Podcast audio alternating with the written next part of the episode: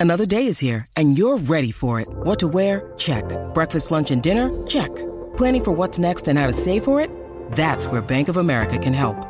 For your financial to-dos, Bank of America has experts ready to help get you closer to your goals. Get started at one of our local financial centers or 24-7 in our mobile banking app. Find a location near you at bankofamerica.com slash talk to us. What would you like the power to do? Mobile banking requires downloading the app and is only available for select devices. Message and data rates may apply. Bank of America and a member FDIC. When you need mealtime inspiration, it's worth shopping Kroger, where you'll find over 30,000 mouthwatering choices that excite your inner foodie. And no matter what tasty choice you make, you'll enjoy our everyday low prices, plus extra ways to save, like digital coupons worth over $600 each week. You can also save up to $1 off per gallon at the pump with fuel points. More savings and more inspiring flavors make shopping Kroger worth it every time. Kroger, fresh for everyone. Fuel restrictions apply. We love talkback, Izzy, and we got plenty of it. We have. We've got plenty of it. Thanks for that little headlines update there, Louis. Plenty going on in the sporting world, but it's time to talk some more cricket. Regards to Kempy's off the back fence. We got Richie from Kapiti Coast. How you doing, Richie? Yeah, not too bad, lads. How are we? Very good, very Righto. good, mate. What's your reaction? Reaction to uh, Kempy's off the back fence and chat with Dean Brownlie? Mate, I think the on the White Ferns, I think they just need to, you know, maybe the coaches just need to take a back step and, and let the the players go and have a training session by themselves, you know, like a captain's run.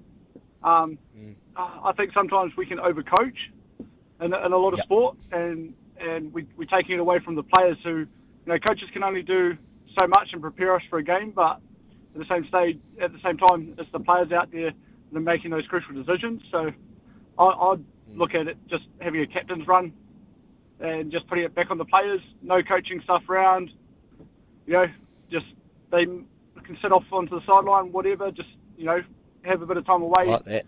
looking at prepping for the next game. But on the on the Black Caps, so last week they were saying that they want to protect Kyle Jamieson and not, you know, put him under too much stress. Why chuck him in a two-day test? Why? It's it, mm. It- it's like putting you know someone in a back-to-back marathon races and expecting them to win. You know, if he's, he's obviously an essential player, and then yeah, I think the NZC are just too proud to accept that. But there's something going on with in the players' contracts, and they're wanting to go overseas to make more money, but then they're too proud to you know say, hey Bolty, we need you. Well, It's hmm. yeah, it doesn't make sense. We've got no senior bowlers. Yeah. Now, I hear what you're saying there, Richie. Hindsight's a beautiful thing, and, and look, it's a difficult one, I feel, because Kyle Jamieson, he hasn't played too much cricket. Do you go out there and risk him for five days, or potentially maybe even two days with the way that England are playing? But, you know, for a five day test, going in underdone, undercooked, mm, you never know. You never know, but it's, I love that. Love that from you about the, the White Ferns in particular, just giving them an opportunity to go out, get the coaches out of there. They'll be getting so many messages. Look at us. We're constantly talking about it. We've always all got the magic formula. They are very talented. Maybe just unleash, take the shackles off and let them play with a little bit of freedom. Richie from the Kapiti Coast, appreciate your call, mate. We got Kevin from Titirangi as well. He wants to talk about the White Ferns. What's going wrong, Kev? Yeah, good day, Izzy. Um, morning, Kempy. Morning. Um, look, just on observation, I was listening to Brand, uh, Dean's um, interview. Now, when they played out here in the Commonwealth Games, these girls were, were playing, the, doing the same technical, making the same technical faults, playing across the line to medium mm. paces with a full ball with their feet together. Now, you know, if you go and chop, try and chop a tree down with an axe with your feet together, you, can't, you haven't got any power to do it. What they need to do is play down the ground in the V at the start and then start getting the loose balls and hitting, hitting them to mid wicket or out through the covers. But they're not doing that.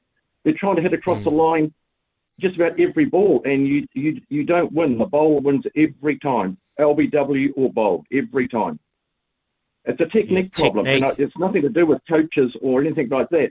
Have a look at um, Suzie Bates getting out. Um, pressure's getting to her because these South African Aussie bowlers are right at you, full length, pitched on the stumps, and you're trying to hit it through mid wicket for one. If you get that, technique, totally technique. Beautiful, beautiful, Kev. and, and I think I'm right No. on that.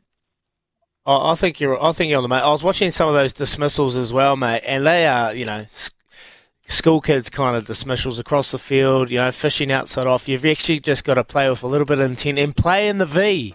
That was my number one quote from the back in the school days. Play in the V, get your eye in, and then you can open up the, the hips and start swinging for the for the boundary, mate. Appreciate your call, Kev, as always, and good luck with the punt, mate.